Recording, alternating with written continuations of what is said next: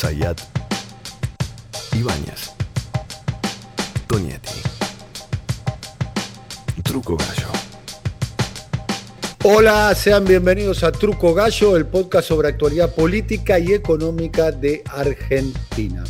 Este es el episodio número 93. Mi nombre es Daniel Tonietti, episodio a episodio me acompañan Alfredo Cuchu, Sayat. Cuchu, ¿cómo estamos? Bien, muy bien, buen día, buenas tardes, buenas noches para todos. Se completa el equipo con Pablo Totó Ibáñez. Totó, ¿cómo le va? Muy bien, buena semana para todos y todas. Bien, en el capítulo de hoy nos estaremos ocupando del vínculo entre el oficialismo y la oposición a propósito del distanciamiento que estaba habiendo primero por la cuestión pandemia, segundo por el tema coparticipación federal, temas que nos hemos ocupado en diferentes capítulos de Truco Gallo, y ahora hay un nuevo elemento, estamos hablando de la carta que hizo pública en el Diario de la Nación, tribuna de doctrina, el domingo Mauricio Macri. ¿eh? Carta que tuvo una repercusión política muy importante, básicamente por el dramático análisis que hace eh, Mauricio Macri, donde prácticamente cree que está en riesgo el sistema democrático, la constitución y demás. ¿Qué repercusiones ha tenido esa carta tanto al interior de la coalición opositora como en el oficialismo. Por lo pronto, casi al unísono de la carta de Mauricio Macri, estuvieron sendos reportajes en diferentes medios de comunicación de quién era un armador político muy importante del macrismo, que permitió, entre otras cosas, el armado político territorial en el interior que permitió el primero la candidatura y luego el triunfo de Mauricio Macri en el 2015, estamos hablando de Emilio Monzó, que en diferentes testimonios públicos, en, medios de comunicación, en entrevistas, casi que mandó a jubilar tanto a, Macri como a, a, Cristina. Al unísono se dan esos dos elementos mientras se están produciendo un reposicionamiento al interior de la coalición opositora. Reapareció Mauricio Macri, rompió el silencio aquí en una columna de opinión del diario La Nación. Planta bandera muy fuerte en contra del gobierno, habla de un ataque sistemático contra la Constitución y tiene algunas posibles lecturas entre líneas que uno puede encontrar incluso en el título cuando habla de defender el presente y ganar el futuro. Se habló de un Macri receloso del lugar en la escena nacional, en el plano nacional que pasó a ocupar la reta. Cornejo, presidente de la Unión Cívica Radical, ¿qué dijo? Uno representa esta conducción colegiada de Juntos por el Cambio, que lo tiene a la reta y a otros referentes importantes como María Eugenia Vidal o Martín, Martín Lustó. Desde el sector de Lustó también consideraron que no es oportuna la aparición de Macri porque, ¿qué hace? Les complica más la interna. Un Macri que autoproclama que rompe el silencio, pero ya viene rompiendo el silencio todos los meses. Estamos aquí con el ministro de Defensa, estamos hablando de Agustín Rossi. Si uno se pregunta por qué hizo Macri todo esto, bueno, yo creo que está construyendo un relato que legitime su actitud claramente desestabilizante, claramente destituyente, si se quiere, para con nuestro gobierno. ¿no? Tenemos por allí eh, una frase de Santiago Cafiero, el jefe de gabinete, también muy duro con Macri, dice, la carta de Macri tiene un discurso vacío con conceptos que parecen más bajados de una monografía del Rincón del Vago que un documento reflexivo. Habló sobre esto también Jaime Durán Barba. Nada es totalmente verdadero falso, dice Durán Barba. Hay que tener mucha más serenidad. No estaría de acuerdo con algunos párrafos, no está de acuerdo con nada. Pablo. Voy a empezar, Daniel Alfredo, por lo que generó, por lo menos, en Juntos para el Cambio, la aparición de Mauricio Macri, no es la primera aparición, porque en su momento, recuerdan, tuvo una carta vía Facebook desde Suiza, o sea que no es que está rompiendo el silencio de manera exclusiva, ni tampoco es que sale con una serie de novedades, por plantearlo de alguna manera, sino de alguna manera sale a hacer foco en lo que es habitualmente el mismo discurso de Mauricio Macri de sectores además del PRO más ligados con lo que uno habitualmente suele decir la línea dura, la cuestión de la institucionalidad, la cuestión de la república, la cuestión del avasallamiento de la justicia, una serie de highlights que habitualmente suelen utilizar los sectores del PRO para poner sobre la mesa y para definir y casi consolidar esta identidad política. La primera lectura es por qué lo hace ahora, por qué en este momento, por qué en estas condiciones, y hay como un criterio general, tanto en el oficialismo como en la oposición, que tiene que ver con el protagonismo que adquirió la semana pasada Horacio Rodríguez Larreta, que de alguna manera está este posicionamiento de la red a partir de la discusión con el gobierno nacional por la coparticipación porteña, con una reta que hizo esa presentación, lo repasamos en el último episodio, casi presidencial, hablando de los costos para la ciudad de Buenos Aires y también definiendo cuestiones políticas en su relación con Alberto Fernández, también lo consolidó como un referente, quizá como el referente que avanzaba un paso a partir de un escenario que le construye el gobierno nacional para tratar de consolidarse o instalarse como jefe, si vale la pena decirlo en estos términos, del universo opositor, particularmente de Juntos para el Cambio. Pero esto también permite entrar a lo que está ocurriendo dentro de Juntos para el Cambio, donde vos mencionaste uno de los varios movimientos que se están produciendo y que también hay que leerlo en la lógica de que la carta de Mauricio Macri responde a una serie de posicionamientos y movimientos que se están dando. Uno tiene que ver con esta reacción de Macri ante un protagonismo que adquiere la red. Pero también permite mirar, y ahí yo creo que hay una lectura bastante interesante de los asesores de Mauricio Macri, de que entienden que el planteo de la reta, el protagonismo, el posicionamiento de la reta, la visibilidad que adquiere la semana pasada, también lo convierte de alguna manera aunque lo instala a nivel nacional, lo, lo instala haciendo una demanda de carácter porteña, local, municipal, podríamos decir, incluso si uno quiere ser un poquito más em, picante en la definición. Y eso podría devolverle a la reta su posición de ser un actor dentro de una mesa más grande y que Macri quiera en todo caso volver a recuperar la estatura de dirigente nacional que de alguna manera también debería abarcar a Horacio Rodríguez Larreta. Si esto lo va a lograr o no es más difícil precisarlo porque hay una serie de reacciones que tienen que ver con esa. Una de ellas, por ejemplo, y es una discusión que eh, está muy instalada en el, en el mundo interno de Juntos para el Cambio, en particular en la ciudad. La foto de la reta del otro día era una foto con muy poco volumen político. Si uno entiende la demanda de la ciudad, la objeción teórica de un planteo inconstitucional y demás, que solo se haya mostrado con un grupo de funcionarios, con el único agregado de em, Martín Lustó, como un dirigente con algún volumen fuera del universo eh, del larretismo, también demuestra, digamos, cierta fragilidad, porque después estuvo la adhesión o la crítica, más que adhesión, Em, eh, que los eh, gobernadores Juntos para el Cambio no firmaron la solicitada acompañando la decisión, pero tampoco hubo una foto, un scrum de Juntos para el Cambio de todo el país aliándose con la posición de la reta. Pero vale también lo de Lustó, porque Lustó tiene un acuerdo de convivencia con la reta, que habrá que ver cuánto dura, posiblemente tenga el mismo punto de acuerdo en el 2021, pero no tenga el mismo punto de definición en el 2023 y al mismo tiempo Lustó, en el universo eh, de Juntos para el Cambio, marca distancias con Mauricio Macri. Y acá aparece a jugar también el radicalismo, porque Lustó, aunque todavía parezca un poco insólito decirlo, Lustó es un dirigente que se afilió al radicalismo y termina formando parte de ese dispositivo de la UCR. El miércoles pasado, unas horas antes de que Alberto Fernández anuncie lo de la coparticipación porteña, la reta recibió en Upayata a Mario Negri, el presidente del interbloque de Juntos para el Cambio, dirigente cordobés. ¿Qué le fue a plantear Negri justamente lo que todavía no se sabía lo de la Copa? Digo, para hacer esta observación. Negri le fue a decir, Horacio, yo te voy a juntar a los gobernadores, todos los gobernadores Juntos para el Cambio, a los dirigentes para que haya una especie de posición general de los que tienen cargos ejecutivos a la hora de discutir el presupuesto. Ahí la reta le dice justamente, eh, Negri le pregunta si pasaba algo con la coparticipación y la reta dice, yo desde marzo no hablo de ese tema con Alberto Fernández, algo que después repitió.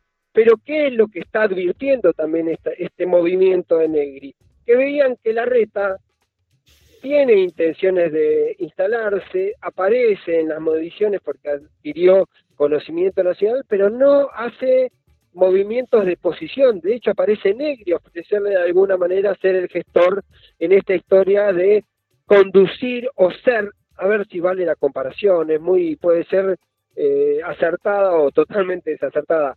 Pero ¿se acuerdan del rol que tenía Schiaretti entre un grupo de gobernadores del peronismo en el tiempo de Mauricio Macri, una especie del hombre que tenía una relación personal con Macri, una empatía política y oficiaba como una especie de, eh, de canciller, de coordinador del decano de los gobernadores que negociaba. Bueno, en ningún momento la reta trata de tener ese protagonismo, de convertirse justamente en el que eh, tenga una dimensión nacional y le permita además poner sobre la mesa o expresar los intereses de todos los gobernadores, de todos los intendentes de Juntos para el Cambio y de todo el universo electoral que tiene que ver en todo caso con Juntos para el Cambio. Entonces me parece que ahí está la pista, porque además, y meto en esta, en este, en este mapeo muy amplio, meto a otro jugador, y tiene que ver con Alfredo Cornejo. Alfredo Cornejo, aunque siempre estuvo muy enfrentado con Macri, hoy se encuentra en las posiciones públicas muy cerca de Mauricio Macri, porque también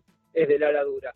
Pero Alfredo Cornejo no solo está jugando su propia discusión para ser candidato a senador en el 2021 por Mendoza, sino también fantasea con la posibilidad de estar en una fórmula en el 2023. Y para estar en una fórmula en el 2023, que todos ya imaginan que de mínima, si no es en el 2021, en el 2023 ya no va a haber paso, va a haber que sí resolver una cuestión de negociaciones en el espacio electoral, y el Cornejo ya está avisando que de las 24 provincias, al menos va a haber 16 que el radicalismo tiene mejor posición que el PRO y que va a tratar de encabezar.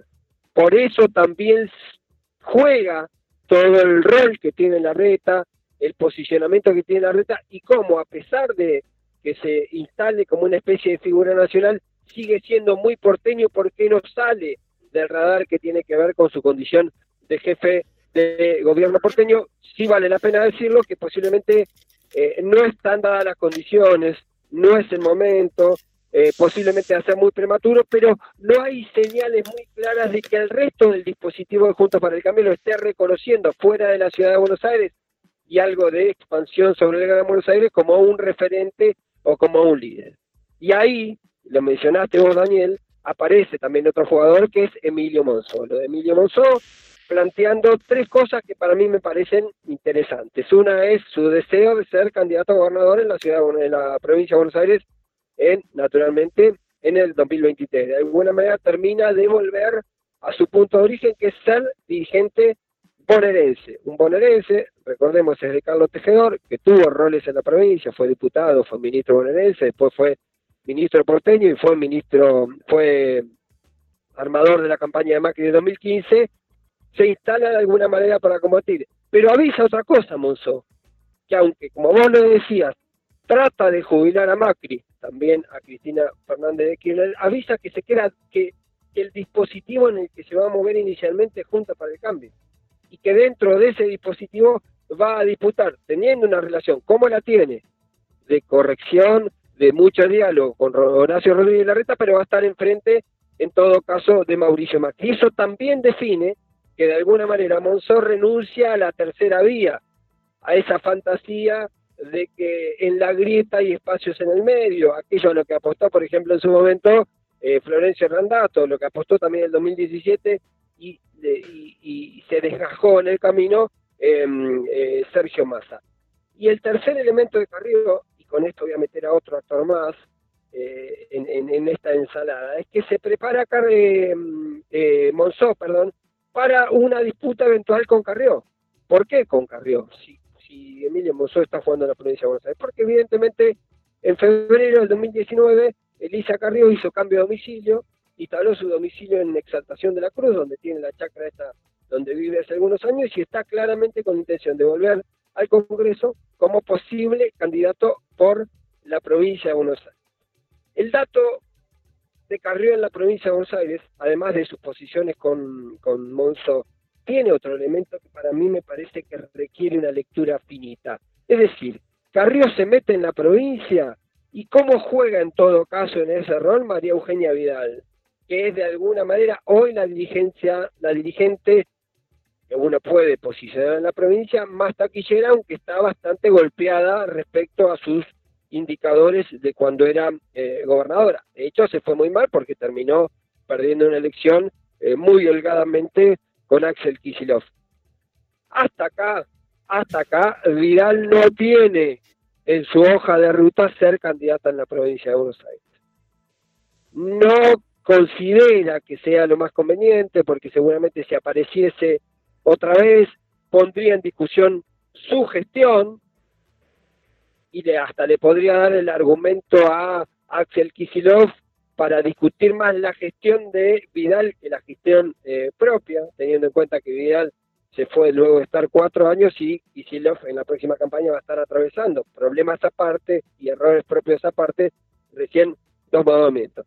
Pero Vidal no está fuera del mapa de lo que viene, porque Vidal tiene una relación estrechísima con Horacio Rodríguez Larreta y hay una tesis a mí me parece muy interesante y con esto voy cerrando porque me parece que fui repasando varias cosas, pero tratando de reconstruir el mapa de lo posible y cuántas, cuántas capas se pueden ir desgajando a partir del movimiento de Mauricio Macri. También aparece, y empiezo con Macri y termino con Macri, la idea de que Vidal pueda ser candidata en la ciudad de Buenos Aires con un argumento específico. Vidal podría ser la única carta de Horacio Rodríguez Larreta, si la posiciona con tiempo, que le pueda servir para obturar, obturar una posible postulación de Mauricio Macri en la ciudad de Buenos Aires. No hay, por lo menos en la cabeza del PRO, en la cabeza del de, de, larretismo, ninguna otra figura que eh, podría disfrutarle ese espacio. No, porque haya un desafío o algo por el estilo por parte de Vidal a Macri, que no lo ha existido en este tiempo y posiblemente nunca lo exista, sino porque termina siendo una de las dirigentes que ha tenido más volumen y, por ejemplo, valoraciones al margen no da la impresión que si mañana la reta lo pone de candidato a Diego Santilli, eso sería suficiente para inhibir una aspiración de Mauricio Macri. Sí puede ser, pero es más discutible, depende del contexto y demás, está el plan Fernán Quiroz como candidato, pero también como volumen propio, como idea propia, tampoco da la impresión que Quiroz alcance, más allá del simbolismo, de la pandemia, del proceso y demás, sirva, tenga volumen propio como eventualmente para no solo expresar a Macri, que sería la otra discusión, el argumento que podría tener Macri para no ser, candidato, decir, no, la primera candidata me gusta, es Vidal, es mía, yo la armé, yo la construí, más allá de las relaciones preferenciales que tiene Vidal con la reta. Sobre este mapa me parece que tenemos que ir desgajando algunos elementos y me parecía interesante porque además define la velocidad con que se empezó a armar el esquema de lo que viene, simplemente tomando como disparador para contar todas estas cosas, para abordar todo este puzzle, la carta del último domingo de Mauricio Macri. Bien, panorama completo. Alfredo. No, simplemente una observación que viene más del mundo empresario. La carta de, Macri no cayó eh, en forma muy agradable en el mundo empresario. El mundo empresario que quiere que se recomponga un, bloque, si querés, de centro, centro-derecha, eh, y que puedan pensar en una nueva, un nuevo liderazgo, que puede ser como todo lo que estuvo relatando eh, Pablo, que de Horacio Rodríguez Larreta o figura del radicalismo, no lo tienen a Macri. Y la verdad que no lo tienen a Macri por, por, por, por varias razones.